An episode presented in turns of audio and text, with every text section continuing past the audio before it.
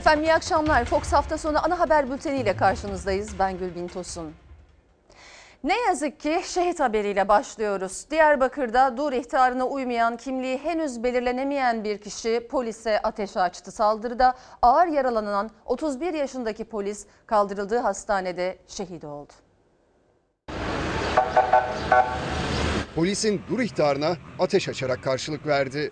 Ağır yaralanan polis kurtarılamadı, şehit oldu. Diyarbakır'ın Bağlar ilçesinde polis devriye görev yapıyordu. Ekipler şüphelendikleri 3 kişiye kimlik kontrolü yapmak istedi. Ancak şüphelilerden biri polise ateş açtı. Saldırıda ağır yaralanan polis Atakan Arslan hastaneye kaldırıldı. Yapılan tüm müdahaleye rağmen kurtarılamayarak şehit oldu. Şehit polis Arslan 31 yaşında evli ve bir çocuk babasıydı. 2 yıldır Diyarbakır'da görev yapıyordu. Polis saldırganı yakalamak için hava destekli operasyon başlattı. Saldırganın olay yerinden kaçma anı MOBESE kameralarına yansıdı. Teröre karşı yurt içinde ve sınır ötesinde operasyonlar da aralıksız devam ediyor. Siirt'te son 48 saatte ikisi gri listede 5 terörist etkisiz hale getirildi. Milli Savunma Bakanlığı da Barış Pınarı harekat bölgesine sızma girişiminde bulunan 5 PKK-YPG'li teröristin etkisiz hale getirildiğini açıkladı. Şehit polisimize Allah'tan rahmet diliyoruz. Sayın seyirciler 15 ilde 2 günlüğüne ilan edilen sokağa çıkma yasağı gece başladı. Gün içinde market izni nedeniyle sokaklar çok da boş kalmadı. Tabii hafta sonu yasağı ile birlikte en çok merak edilense bu kısıtlamaların önümüzdeki haftalarda da devam edip etmeyeceği. Net bir açıklama henüz yok ama Sağlık Bakanı Fahrettin Koca'nın sözleri biraz ipucu veriyor.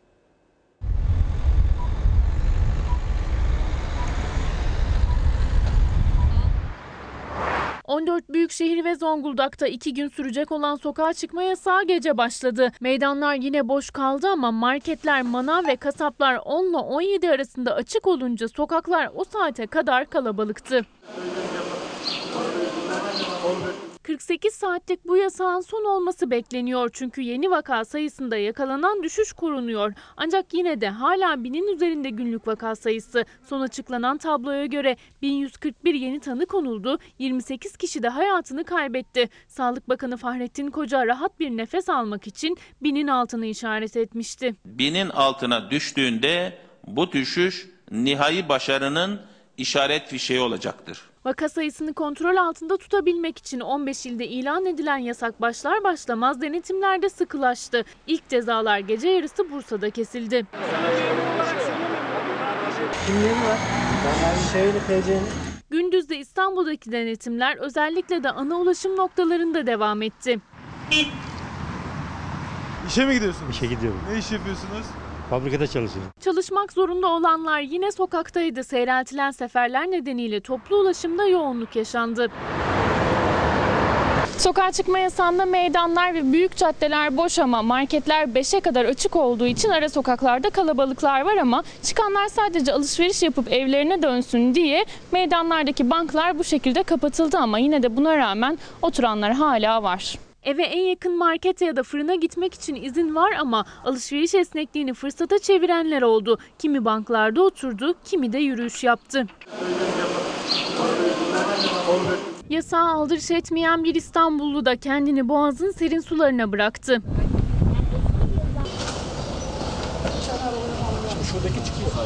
Fatih'te de sokağa çıkma kısıtlamasını 3 pazarcı ihlal etti. Yasak olduğunu bildikleri halde mahallelerinde pazar kurdular, polise yakalandılar.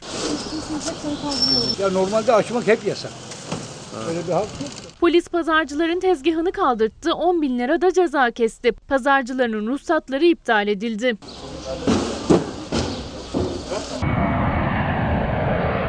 Sokağa çıkma yasağı pazar günü de devam edecek. İç hat uçuşlarının ise 4 Haziran'da başlayacağı duyurulmuştu, öne çekildi. Türk Hava Yolları ilk seferini pazartesi günü saat 10'da İstanbul'dan Ankara'ya yapacak. Ulaşımda alınan kararlardan biri de İstanbul'da adalara giriş çıkışın durdurulmasıydı. Pazartesi o yasakta kalkıyor.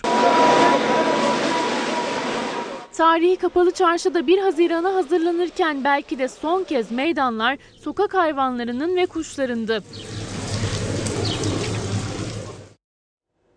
Kabine toplantısı sonrasında 1 Haziran'dan itibaren hayata geçecek uygulamaları açıkladı Cumhurbaşkanı Erdoğan. Seyahat yasağı kalkıyor. Kafeler, restoranlar açılıyor. Yani yeni normale hızlı bir dönüş yapıyor Türkiye. Enfeksiyon hastalıkları uzmanı Profesör Doktor Esin Davutoğlu Şenalsa pek iyimser konuşmadı. 1 Haziran'dan itibaren normalleşmeye hazır değiliz dedi. Bir de 65 yaş üstü vatandaşların durumu var. Haftalardır evdeler ve çözüm bekliyorlar. Genç, hareketli popülasyonu zaten hiç kapatmamışken yaşlıları evde tutmanız onların başka sağlık sorunlarıyla uğraşması demek oluyor. Artık rahat bıraksınlar. Benim gibi herkes bunu almıştı. Yürüyüş yapmak istiyoruz. Haftada bir gün yetmiyor. Bu başında mantıklı olabilirdi ama artık geldiğimiz noktayı biliyoruz. Her yer açıkken, seyahatler bile açıkken yaşlıların artık evde tutulmaması gerekiyor. İki ay önce sokağa çıkmaları yasaklanan 65 yaş üstü vatandaşlar da uzmanlar da aynı çağrıyı yapıyor. Yasak artık kalkmalı diyerek. Çünkü 65 yaş üstü vatandaşlar hareketsizlikten şikayet ederken uzmanlar o hareketsizliğin bedeli ağır olacak diye uyardı. İnsanlar mental ve fiziksel olarak ciddi sıkıntılarla baş başa olacaklar. Bu da bizim o sıkıntılarla baş başa olacağımız anlamına geliyor. Maaşımı kendim çekmek istiyorum. Alışverişimi kendim yapmak istiyorum. Hastaneme kendim gitmek istiyorum. 65 yaş üstünün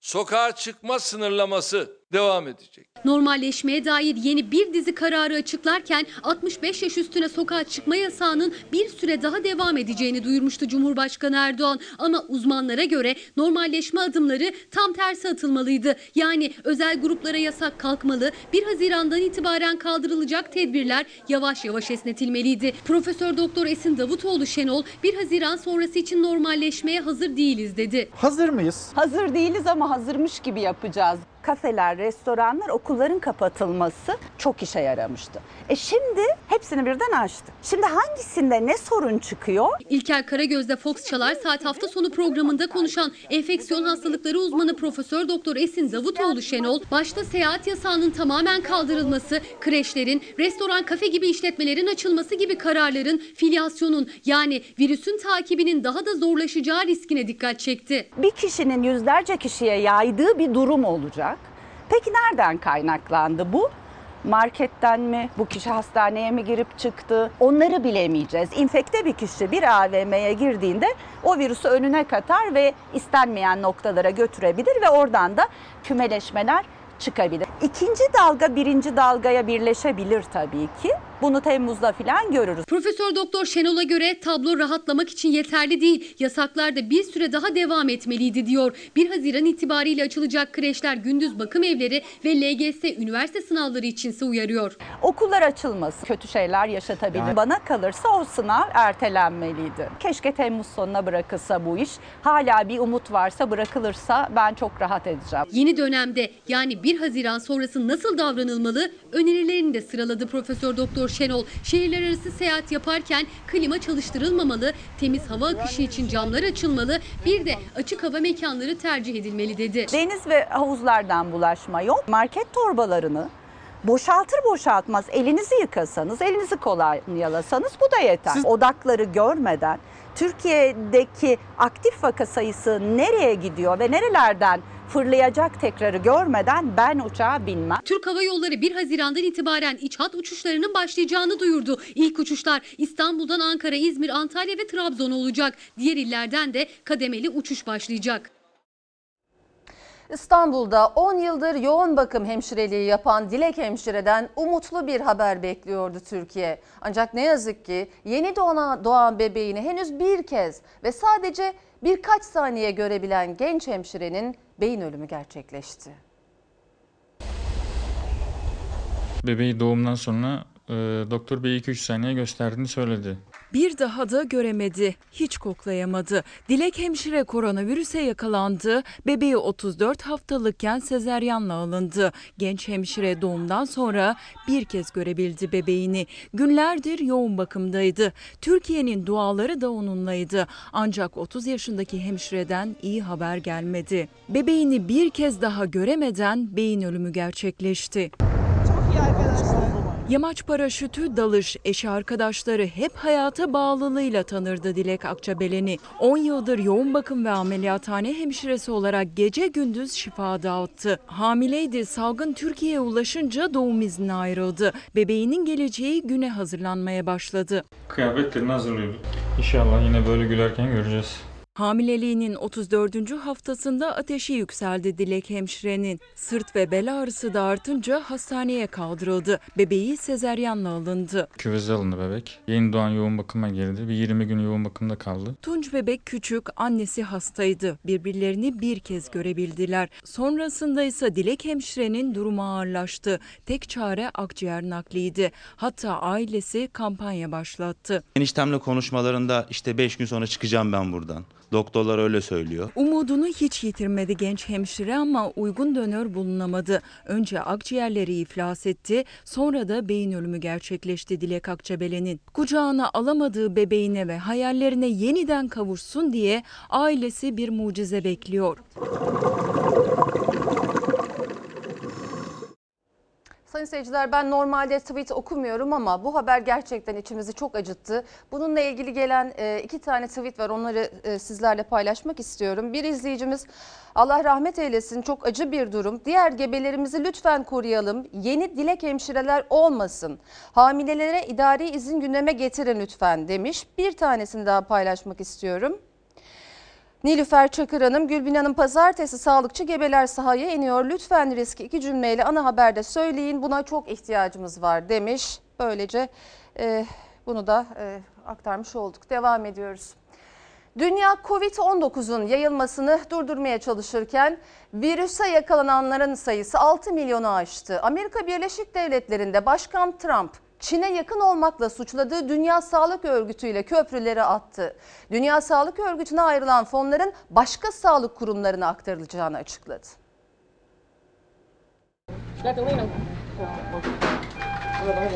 Dünyada vaka sayısı 6 milyonu geçti.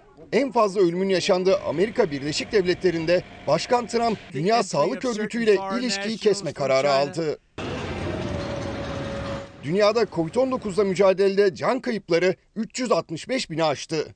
Virüse yakalanan 2 milyon 500 bin kişi hastalığı yenmeyi başardı. Çinli bilim insanları maymunlar üzerinde denenen ve %99 oranında başarılı olan bir aşı bulduklarını öne sürdü. Henüz insanlar üzerinde denenmeyen aşının maymunları virüsten koruduğunu savundular. Amerika Birleşik Devletleri'nde ölümler 104 bini aştı. Başkan Trump reform yapmamakla suçladığı Dünya Sağlık Örgütü ile ilgili kararını verdi. Tamamen Çin'in kontrolünde diyerek örgütle ilişkisini bitirdi. Trump, Dünya Sağlık Örgütü'ne ayrılan fonların başka sağlık kurumlarına aktarılacağını söyledi. Rusya ise Trump'ın açıklamasına tepki gösterdi. Dışişleri Bakanlığı Washington'ı uluslararası hukuka darbe vurmakla suçladı. Salgının merkez üssü halindeki Brezilya'da son 24 saatte 1124 kişi daha yaşamını yitirdi. Can kayıpları 28 bine yaklaştı. Hindistan'da bir gün içinde 8 bin yeni vaka tespit edildi. Avrupa'da normalleşme süreci sürüyor. Tedbirlerin gevşetilmeye başlandığı Fransa'da halk parklara, İngiltere ve İtalya'da ise plajlara akın etti. Güneşin tadını çıkardı. Yunanistan 15 Haziran'dan itibaren turistleri kabul edeceği 29 ülkeyi açıkladı.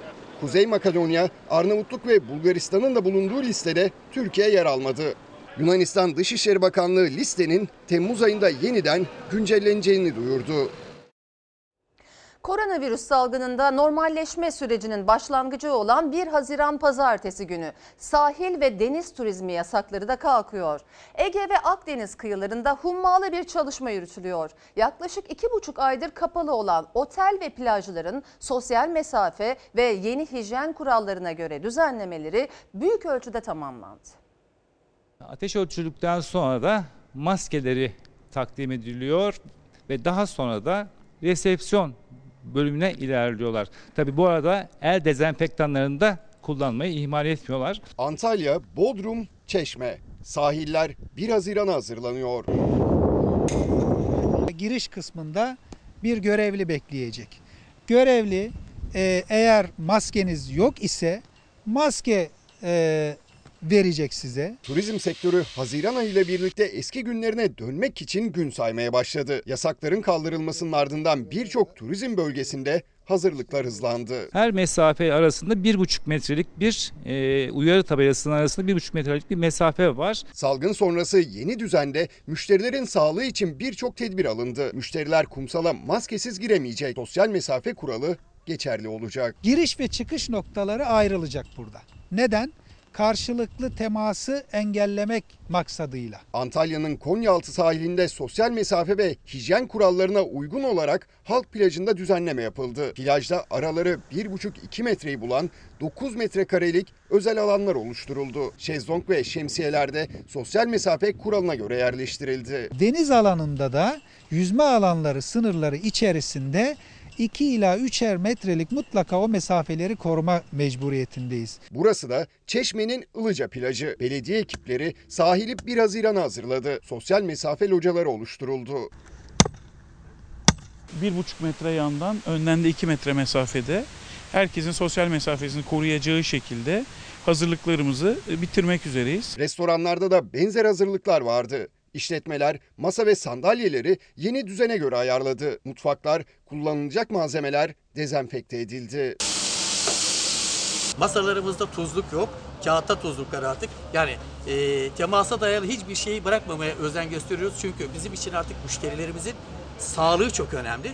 Ona dikkat ediyoruz. Her masada bir kolonya ve dezenfeksiyon e, ilacı olacak. Eğer maskesi olmayan müşteri varsa onlara birer de maske ikram edeceğiz. Salgın döneminde ihtiyaç sahiplerinin yardımına koşan Vefa Sosyal Destek Grubu bu kez Tunceli'de iş başındaydı. 81 yaşındaki Ziya Abay bahçesindeki kirazların toplanması için yardım istedi. 56'yı aradım. Geldiler kirazlarımı topladılar. Allah devletten razı olsun. Buyurun afiyet olsun. Bir çağı kapatıp yenisini açan İstanbul'un fethinin 567. yıl dönümüydü dün. Tüm gün çeşitli etkinliklerle kutlandı fetih coşkusu. Ama tarihi an için akşam saatlerine verilmişti randevu. Gözler saat 21.30'u gösterdiğinde bir ilk yaşandı ve Ayasofya'da Fetih Suresi yankılandı. وَلِلَّهِ جُنُودُ السَّمَاوَاتِ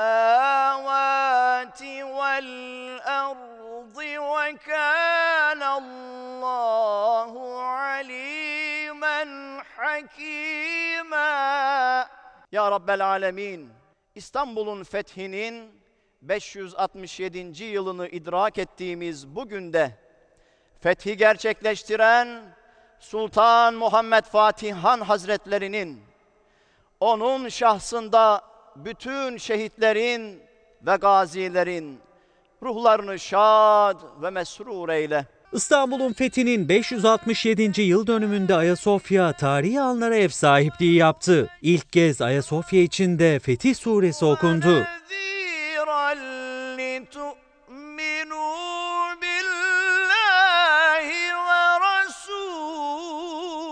Ya ben İstanbul'u alırım ya da İstanbul beni alır diyen Fatih nihayet 1453 yılının 29 Mayıs'ında hedefine ulaşmıştır. O gün fethedilen bir toprak parçası değil, milyonlarca gönüldür. Coşkuyla kutlanan Fethin yıl dönümünde gözler akşam saatlerinde Ayasofya'daydı. Ses sistemi kuruldu, içeride hazırlıklar tamamlandı. O tarihi an geldiğinde Kültür ve Turizm Bakanı Mehmet Nuri Ersoy Ayasofya'daydı. Cumhurbaşkanı Erdoğan ise video konferansla bağlandı. Ayasofya'da Fetih Suresi yankılandı. لِتُؤْمِنُوا بِاللّٰهِ وَرَسُولِهِ Duanın ardından Erdoğan, Fetih Suresinin Türkçe mealini okudu önce. Şüphesiz biz sana apaçık bir fetih verdik ve Allah sana şanlı bir zaferle yardım etsin. Sonra da yaptığı konuşmada fethin önemini dile getirdi Cumhurbaşkanı. Bir devrin kapanıp yeni bir devrin açıldığı bu tarih insanlığın hafızasında asla silinmeyecek yer bırakmıştır. Fetih zulmün değil, adaletin, zilletin değil, erdemin, nefretin değil, sevginin sembolüdür.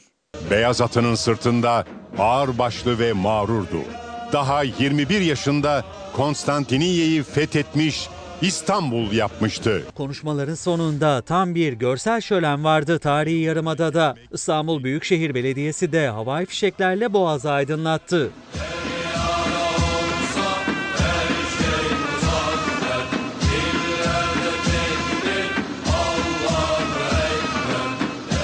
Tarihi mekanlarda ışık gösterileri yapıldı. Galata Kulesi, Kız Kulesi ve tarihi surlara fetih temalı görseller yansıtıldı.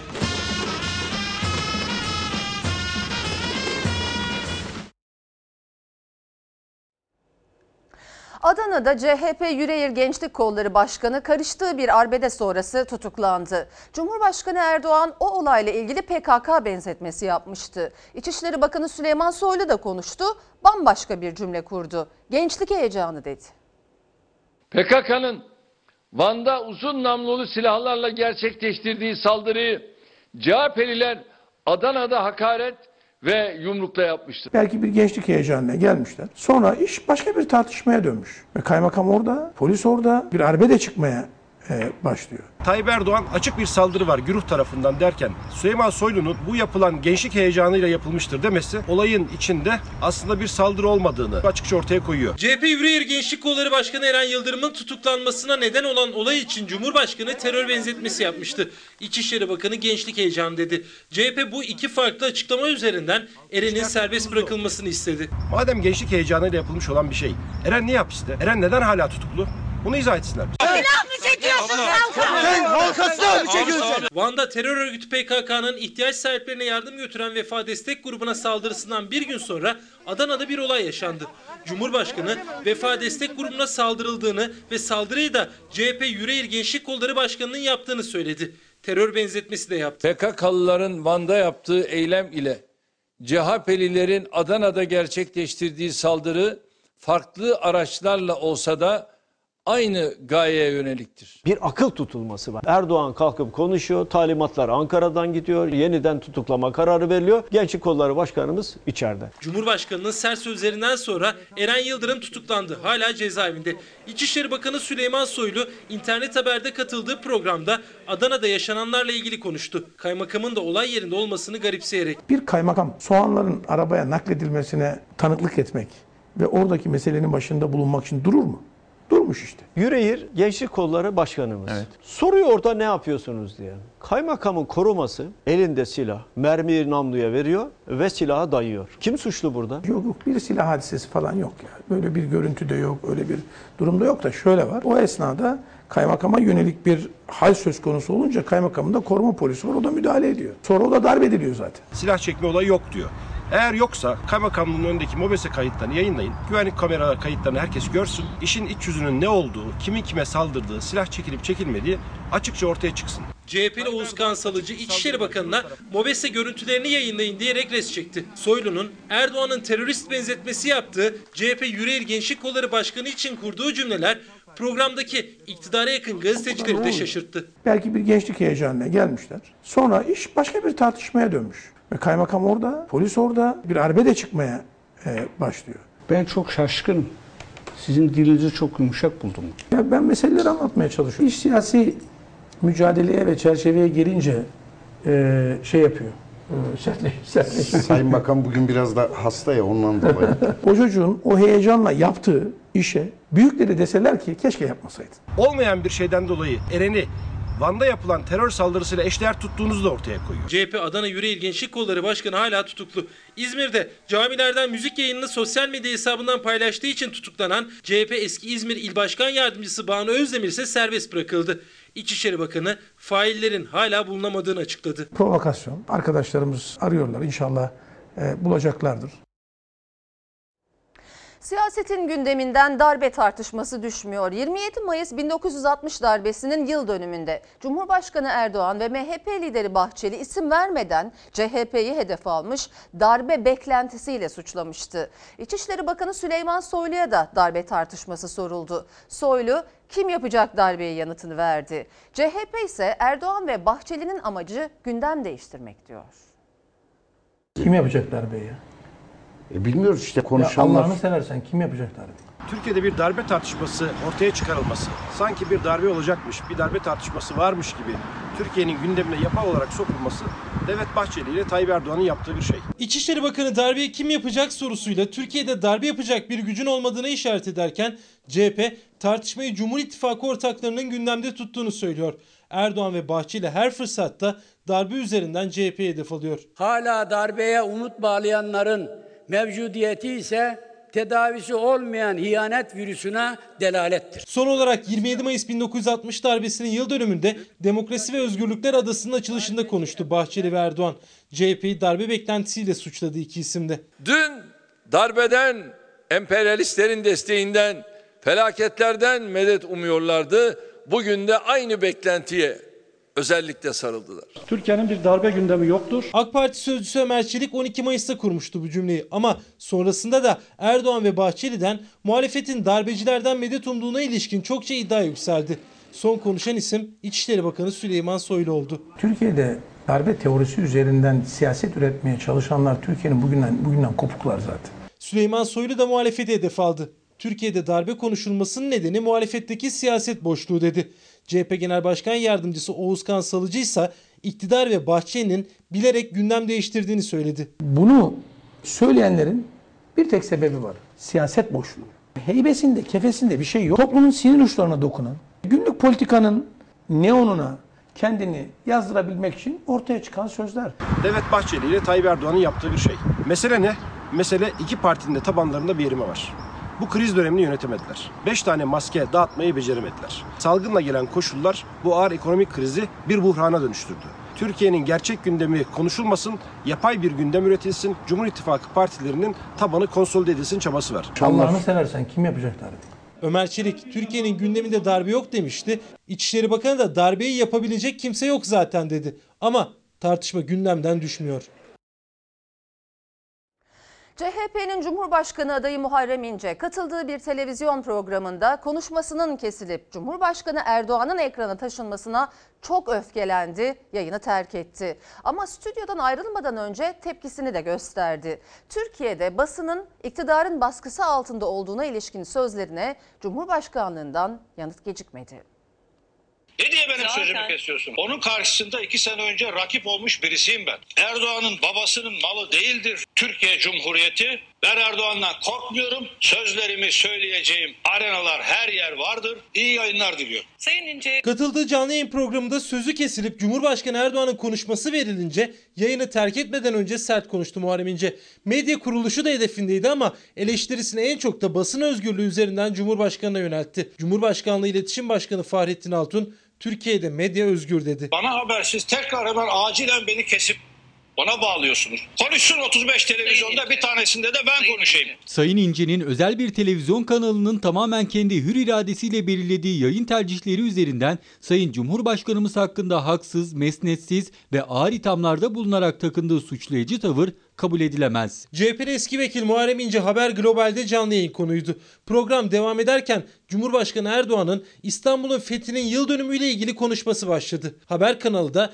İnce'nin programını kesip Erdoğan'ı verdi ekrana. Şu anda Ayasofya'dan gelen görüntüler var. Kendi hayatımızı da bu şehre adadık. Bir anda görüntüye bir baktım ortada Erdoğan diyor. Okçular Vakfı'ndaki konuşmasını vermeyeceğiz dediniz. Verdin. Ben konuşuyorum burada. Cumhurbaşkanının konuşması bitti. İnce ile program kaldığı yerden devam edemedi. Çünkü Muharrem İnce sözünün kesilip Erdoğan'ın ekrana getirilmesine öfkelendi. Erdoğan bu memleketin kurucusu değil sahibi değil. Çağırıyorsanız buraya birisini onu konuşturacaksınız. Size söylemiyorum patronlarınıza söylüyorum. O zaman çağırmayın kardeşim. Ben yalakalık yapamam. Sayın Muharrem İnce bu akşamki yayın öncesi Sayın Cumhurbaşkanı'nın fetih kutlamaları nedeniyle yapacağı konuşmaya bağlanacağımızı söyledik. Kendisi de bize ama böyle yaparsanız ben sizi eleştiririm dedi. Biz de kendisine bu eleştiriyi saygıyla karşılayacağımızı ifade ettik. 16 milyon insan oy vermiş bana. O insanlara saygısızlık yapıyorsunuz. Muharrem İnce medyanın baskı altında olduğunu söyleyerek yayını terk etti. Haber kanalıysa İnce'nin program sırasında Cumhurbaşkanı'nın konuşmasının verileceğinden haberi vardı derken Cumhurbaşkanlığı İletişim Başkanı Fahrettin Altun da basın özgürlüğüne ilişkin sözlerin gerçek olmadığını söyledi. Ben sadece AK Parti'ye değil, Cumhuriyet Halk Partisi'ne de demokrasi mücadelesi vermiş birisiyim. Türkiye'nin bir demokrasi mücadelesine ihtiyacı vardır. Saygısızca buluyorum. İyi yayınlar diliyorum. Sayın İnce bir, saniyenizi rica edebilir miyim? Sayın İnce. Sayın İnce. Türkiye Cumhuriyeti'nde faaliyet gösteren her bir medya kuruluşu özgürce görüşlerini ve yayın tercihlerini yansıtmakta, yasal çerçeve içerisinde faaliyetlerine bir kısıtlama olmaksızın devam edebilmektedir. Sayın İnce'nin bu tavrı medya camiamıza da iftira mahiyeti taşımaktadır. Basın özgürlüğü tartışmasında karşılıklı cümleler böyle yükseldi. İyi yayınlar diliyorum. CHP lideri Kemal Kılıçdaroğlu yaşları 6 ile 14 arasında değişen çocuklarla video konferans yöntemiyle buluştu. Kılıçdaroğlu ile çocuklar arasında eğlenceli diyaloglar yaşandı. Merhaba Genel Başkanım. Ne kadar güzel e, Başkanım. Hep birazdan selamladılar CHP Genel Başkanı Kılıçdaroğlu'nu. Türkiye'den ve Avrupa'dan 20 çocuk dijital ortamda CHP Genel Merkezi'ne konuk oldu. Kılıçdaroğlu'yla bayramlaştı, sohbet etti. Sevgili Kerim nasılsın iyi misin? İyiyim. Keyfin nasıl? Biraz böyle durgun gibi görünüyorsun. Çünkü sıkıldım. 6 yaşındayım. Siyasete birkaç saat de olsa kısa bir mola verdi CHP lideri. Yaşları 6 ve 14 arasında değişen çocuklarla video konferans yöntemiyle buluştu. Geleceğe dair planlarını, isteklerini sordu. Büyünce en büyük hayalim tiyatro sanatçısı olmak.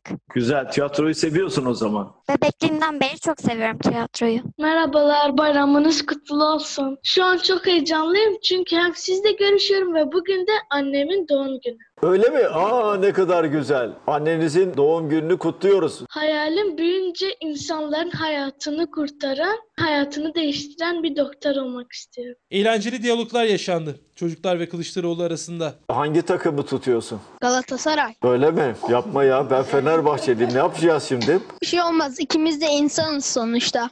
Güzel teşekkür ederim. Sen Fransa'dasın galiba değil mi? Evet. Fransa'da nerede? Paris. Fransızca nasıl? Çok iyi o da. Tu vas bien? Oui, et toi? Moi aussi. Eğlenceli sohbet yine başladığı gibi çocukların CHP liderine sevgi sözcükleriyle son buldu. Sizi çok seviyoruz. Teşekkürler. Çok seviyoruz. Hoşçakalın. Sizi çok seviyoruz. Sağ olun. Yılın ilk çeyreğinde yani Ocak, Şubat ve Mart ayında Türkiye ekonomisi %4,5 büyüdü. Ancak uzmanlara göre cüzdanda hissedilebilecek bir büyüme değil bu. Önemli olansa yatırımları ve istihdamı artıracak bir büyüme. %4,5 büyüdük. Cüzdanlarınıza bakın. Şu anda cüzdanınızda geçen yıla göre yaklaşık %5 daha fazla para var dediğimizde herhalde e, küçük bir gülümsemeyle bizi e, karşılayacaklardır. Büyümenin cüzdanda hissedilememesinin iki sebebi var ekonomi profesörü Veysel Ulusoy'a göre. Yatırım ve istihdamdaki düşüş. Türkiye ekonomisi yılın ilk çeyreğinde %4,5 büyüdü. Ancak devletin ve özel sektörün yatırımları 7 çeyrektir düşüyor. Bu da işsizliği beraberinde getiriyor. Yatırımlar dediğiniz şu noktada geleceğin e, getirisi Yatırım üretime, üretim istihdama dönüşüyor. Uzmanlara göre sağlıklı büyümede bu rakamlardaki artış da ölçülüyor. TÜİK'in son açıkladığı %4,5'luk büyüme ise 2019'un ilk çeyreğiyle bu yılın ilk çeyreğinin karşılaştırması. Bu reel büyüme e, bizi şaşırtmasın. Çünkü geçen yılın aynı döneminde milli gelirimiz bir yıl önceki aynı döneme göre yaklaşık %3 civarında küçülmüştü.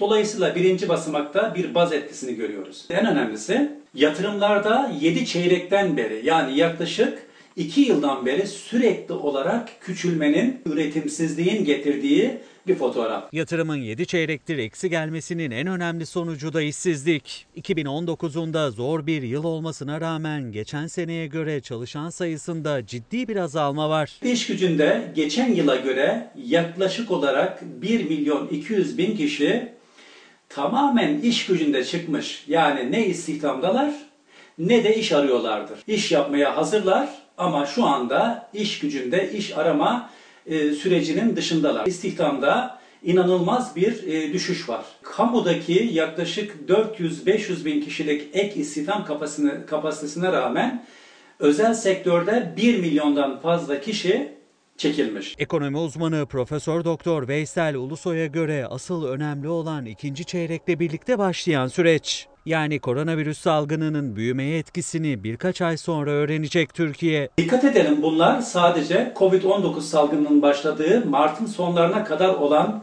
veriler. Bundan sonra rakamların daha da negatif tarafta olacağını söylemek zor olmasa gerek. Koronavirüs salgını süresince bir yanda işsiz kalanlar, diğer yanda da kısa çalışma ödeneği ya da ücretsiz izin şartları nedeniyle geliri düşenler var. Üstüne hayat pahalılığı da eklenince alım gücü düştü. Birleşik Metal İş Sendikası'na göre sektörde çalışanların %92'si borçlu.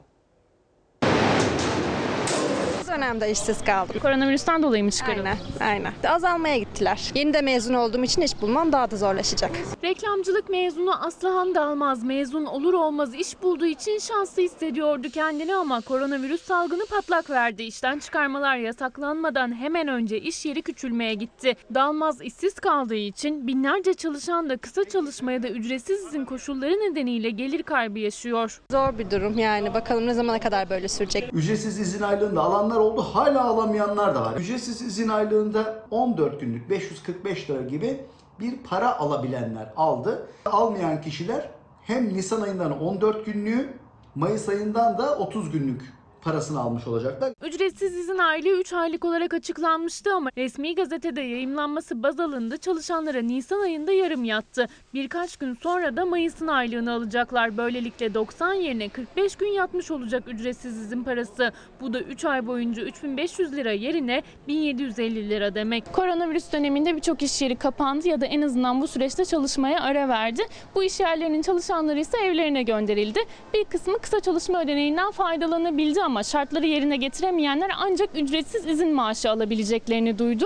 Ancak o ücretsiz izin maaşında da beklediğini alamadı çalışan. Artık salgın bitiyor ama parasını alamayanlar var. Beklediğinden azalanlar bir yana ücretsiz izin aylığından hiç yararlanamayanlar da var. Ancak çalışanların gelir kaybı bununla da sınırlı değil. Bir de hayat pahalılığı arttı salgın döneminde. Biraz zam artışı gözlemleniyor. Bunu kimse de inkar edemez. Markette fiyatlar yüksek. Birleşik Metal İş Sendikası metal işçilerinin alım gücünü araştırdı. Aslında araştırma tüm çalışanların yaşadığı zorluğun bir aynası. Sendikaya göre çalışanların %92'si borçlu. Her 10 çalışandan biri ise kirasını ödeyemiyor. Haliyle sokağa çıkma yasağında bile alışverişte en ucuz adresler aranıyor. Et balık kurumundan aldım. Uygun oluyor orada et balık kurumunda. Kasaba göre daha uygun. Siz de uygun mu arıyorsunuz? Tabii mecburen.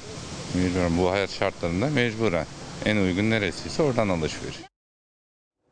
Marketlere satış izni vardı bugün ama yine de rahat rahat alışveriş yapabilmek, istediğini alabilmek zordu. Çünkü artan fiyatlar tüketiciyi kara kara düşündürüyor. Bugün markete gidenler arasında zor günler için sakladığı altını bozduran bile vardı. Son güne kalmışsınız. Evet, biraz öyle oldu. Neden? İş yok, para yok. Para gelmesini bekledim ama gelmedi yani. Gelmeyince biz de ister istemez şeyleri bozduruyoruz yani. Ne bozdurdunuz? Çeyrek. Altın bozdurdunuz.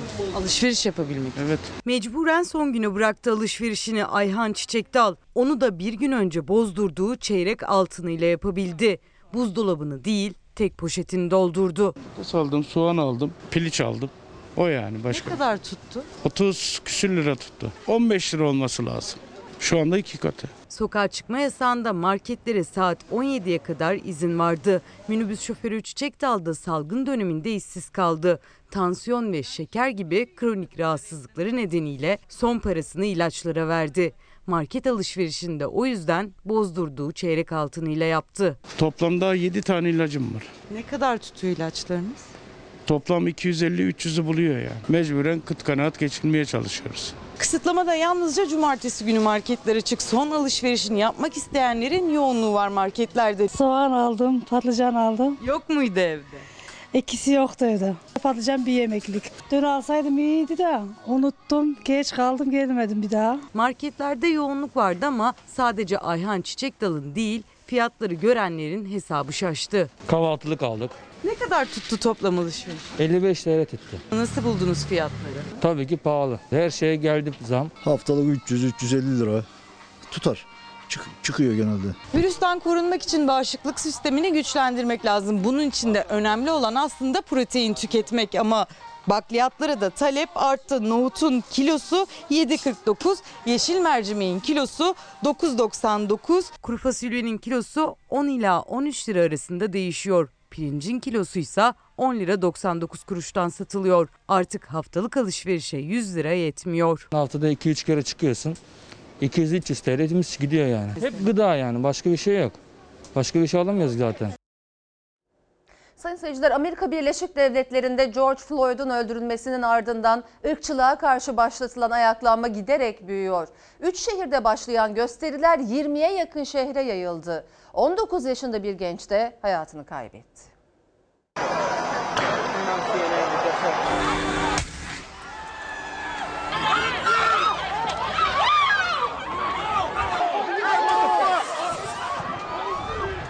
Siyahi Amerikalı Floyd'un ölümünden sonra Minneapolis'te başlayan olaylar diğer şehirlere de sıçradı. Eylemciler polis araçlarını ve binaları ateşe verdi. CNN televizyonunu hedef aldı. Olaylarda bir kişi hayatını kaybetti. Trump orduya hazır ol emri verdi.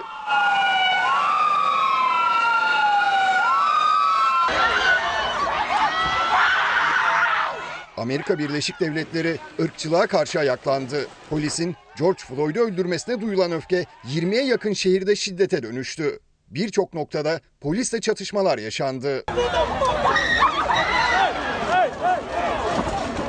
Minneapolis'te protestoların dördüncü gününde binlerce kişi yasak olmasına rağmen sokaklara çıktı. 5. bölge karakolunun etrafını saran göstericiler otomobilleri ve binaları ateşe verdi. İş yerlerini yağmaladı.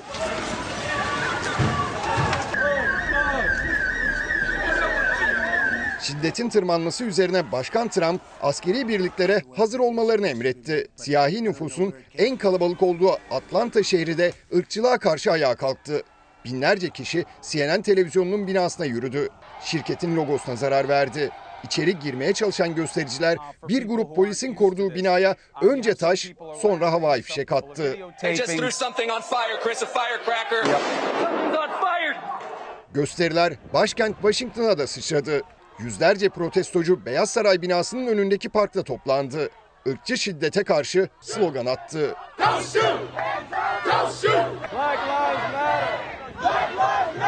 Kalabalığın giderek artması üzerine gizli servis harekete geçti. Beyaz Saray'ı giriş çıkışlara kapattı. Bir süre sonra polisle göstericiler arasında büyük bir arbede yaşandı.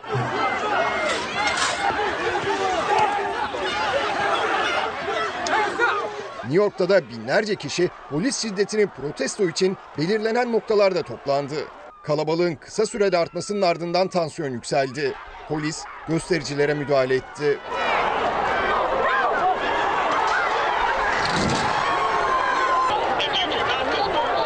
Şiddetli çatışmaların yaşandığı Portland'da göstericiler birçok iş yerini yağmaladı.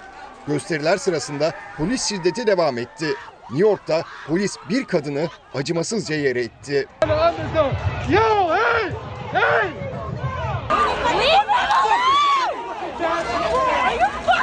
Louisville polisi de plastik mermiyle bir haber ekibine hedef aldı. Are you okay? I'm getting shot. I'm getting Kate? Katie, are you okay? rubber bullets, rubber bullets. It's okay. It's those pepper bullets. Portland'da olayların büyümesi üzerine acil durum ilan edildi. Detroit'teki gösterilerde 19 yaşındaki bir gösterici açılan ateşte hayatını kaybetti. Ateşi kimin açtığı henüz belirlenemedi. Boynuna basıldığı için nefessiz kalan George Floyd'un ölümüne yol açan polis tutuklandı. Üçüncü derece cinayetle suçlandı. Polis memurunun eşi de boşanma davası açtı. Salgın döneminde en çok sağlık çalışanları ve eczacılar emek sarf etti hiç kuşkusuz. Ancak iki meslek grubu da destek bekliyor. Sağlıkçılar ek ödeme adaletsizliğinin giderilmesini, eczacılarsa sektördeki daralma nedeniyle ilaç karlılıklarının gözden geçirilmesini istedi.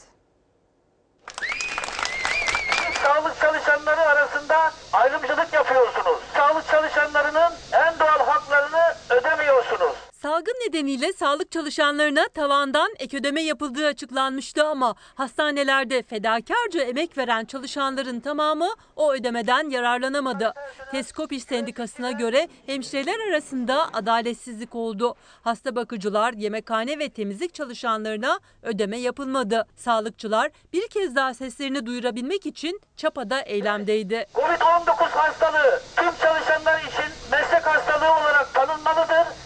Bu hastalık ya da sürekli iş göremezliği olan iş kazası geçilmiş sayılmalıdır. Sadece hastanelerdeki sağlık çalışanları değil, eczacılar da koronavirüs sürecinde en çok özveride bulunanlar arasında. Gerekli tedbirleri almamıza rağmen yine birebir yani buraya gelen hastalarda da Covid'li tanısı olan hastalar geldi ve birebir onlarla etkileşim halinde olduk. Virüs ilk kez bir eczacıda ve çalışanında görülmüş, her ikisi de hayatlarını kaybetmişti. İlk vakaların ardından İstanbul'da 5 eczacı daha yaşamını yitirdi. 30 eczacı ve 40 çalışanına da tanı konuldu. Genellikle bu süreçte maskelerle daha çok uğraştık. Raporlu ilaçları sadece verebildik ama diğer akut grup bahsettiğimiz ilaçları genellikle veremedik. Salgın sürecinde en fazla bulaş riski olanlardan biriydi eczacılar. Sadece virüs tehlikesiyle karşı karşıya kalmadılar. Birçok sağlık kurumu pandemi hastanesine dönüştürülüp aile sağlığı merkezleri de poliklinik hizmetini azaltınca ekonomik kayıplar da yaşadılar. Mart ayından Nisan'a geçişte %15'lik bir küçülme, Nisan'dan Mayıs'a geçişte ikinci bir %15'lik küçülme söz konusu. Yani eczane cirolarımızda yaklaşık %30 gibi bir küçülme söz konusu. Eczaneye zorunlu olmadıkça kimse gitmedi, satışlar düştü. Giderlerinin ise aynı şekilde devam ettiğini söyledi İstanbul Eczacı Odası Başkanı Cenap Sarıalioğlu. Bazı ilaçları neredeyse hiç kar etmeden sattıklarına dikkat çekti, destek istedi. Sağlık Bakanlığı'ndan ilaç fiyat kararnamesinin güncellenmesiyle ilgili bir talebimiz var. Ee, bunu niye istiyoruz? Bizim e, kararnamede dördüncü, beşinci kademe dediğimiz ilaçlar eczacıların neredeyse e, kar etmeden satış yaptığı ilaçlar. Karlılıkların düzeltilmesi eczacılar için şu anda en ivedi sorun. Hiç para kazanmadan e, bu ilaçları alıp satıyoruz. Çorlu tren faciasında 25 kişi yaşamını yitirmişti. Devlet Demiryolları'nın iç yazışmalarını ortaya çıkardı Cumhuriyet Gazetesi. O yazışmalara göre aradan 22 ay geçmesine rağmen hala yeterli önlemler alınabilmiş değil. Yavrumu da böyle yestiniz. Kardeşlerimi böyle yestiniz. Oğuz sen bu trenle. Yakın zamanda yapılan bir yazışmadan biz şunu da görüyoruz ki bir, bu bir şeyin de itirafıdır. Ulaştırma Bakanlığı'nın Devlet Demiryolları Genel Müdürlüğü'nün buradaki hatla ilgili yapması gereken şeyler konusunda ne derece ciddiyetsiz davrandığının çok açık bir göstergesi. 25 kişinin hayatını kaybettiği Çorlu'daki tren faciasının üstünden 22 ay geçti ama Devlet Demiryolları iç yazışmalarına göre hala hatlar güvenli hale getirilemedi. Menfez onarımlarında yol bekçisi sayısında Birleşik Taşımacılık Çalışanları Sendikası'na göre de kat edilmesi gereken uzun bir yol var. Zaten iç yazışmadan şunu da görüyoruz ki eğer e, iyileştirmeleriyle ilgili bugün bile düğmeye basılsa bunun 1 ile 3 yıl arasında bir zaman alacağını çok açıkça görmekteyiz. İncelemelerde hattın sürekli gözetim altında tutulması için gerekli olan yol bekçilerinin yetersiz olduğu hususu dairenize bildirilmiştir. Cumhuriyet gazetesinden Seyhan Avşar ulaştı yazışmalara. Temmuz 2018'de Çorlu faciasının ardından en, en çok menfez ve yol bekçileri tartışılmıştı. İlk yazı Aralık 2019'a ait. Devlet Demiryolları Bakım Servisi Müdürlüğü menfezlere ilişkin bilginin hala eksik olduğunu vurguluyor diyor. Tüm köprü ve menfezlerin tahkik edilmesinin kısa vadede mümkün olmadığı ve bu işin takriben 1-3 yıl arası bir sürede tamamlanabileceği öngörülmüştür. Kazadan önce de buradaki menfez ve köprülerin iyileştirmesiyle ilgili bazı ihaleler e, iptal edilmişti. Kazadan sonra da iki kez ihaleye çıkılması için e, teklif verilmiş ama iki ihalede iptal edilmiş bu durumda. Diğer bir yazışmanın tarihi ise çok daha yakın. 8 Mayıs 2020. O yazışmada da yol bekçilerinin eksikliğine dikkat çekiliyor. Yüzlerce kilometrelik hatlarda 4 yol bekçisinin olduğuna dikkat çekiliyor. İhtiyaca binaen 67 adet yol bekçisi hizmet alımı yapılması gerektiği tespitiyle hazırlanan yaklaşık maliyet dosyası ek de sunulmuştur. Demir yollarındaki iç yazışma şunu çok açıkça gösteriyor ki kurum 3 yıl sonra bile olsa buradaki hatasını anlamış, kaç tane bekçiye ihtiyacınız var, kaç tane menfez ya da köprünün yapılmasına ihtiyacınız var. Ancak biz mahkeme kayıtlarından da şunu görüyoruz. Zaten kazadan önce de buralar bildirilmiş genel müdürlüğe. Eksikler ne zaman tamamlanabilecek yazışmalarda belli değil. Birleşik Taşımacılık Çalışanları Sendikası'na göre ise zaten çok geç kalındı. Demek ki Devlet Demiryolları Genel Müdürlüğü kazadan önce yapması gereken şeyleri 25 tane insanın belki de ölmeyecekti yapması gereken şeyleri kazadan 2,5 yıl geçtikten sonra bir iç yazışmayla soruyor. Bu ne zaman uygulanacak, ne zaman şey yapılacak belli değil. Sayın seyirciler şimdi araya gideceğiz. Bugüne ait koronavirüs tablosu açıklanmadı. Arada açıklanırsa vedalaşmadan önce sizlerle paylaşacağız. Efendim Fox hafta sonu ana haber bültenini burada noktalıyoruz. Fox'ta yayın benimle söylenin yeni bölümüyle devam edecek. İyi bir akşam geçirmenizi diliyoruz. Hoşçakalın. Feda bir tek dostuma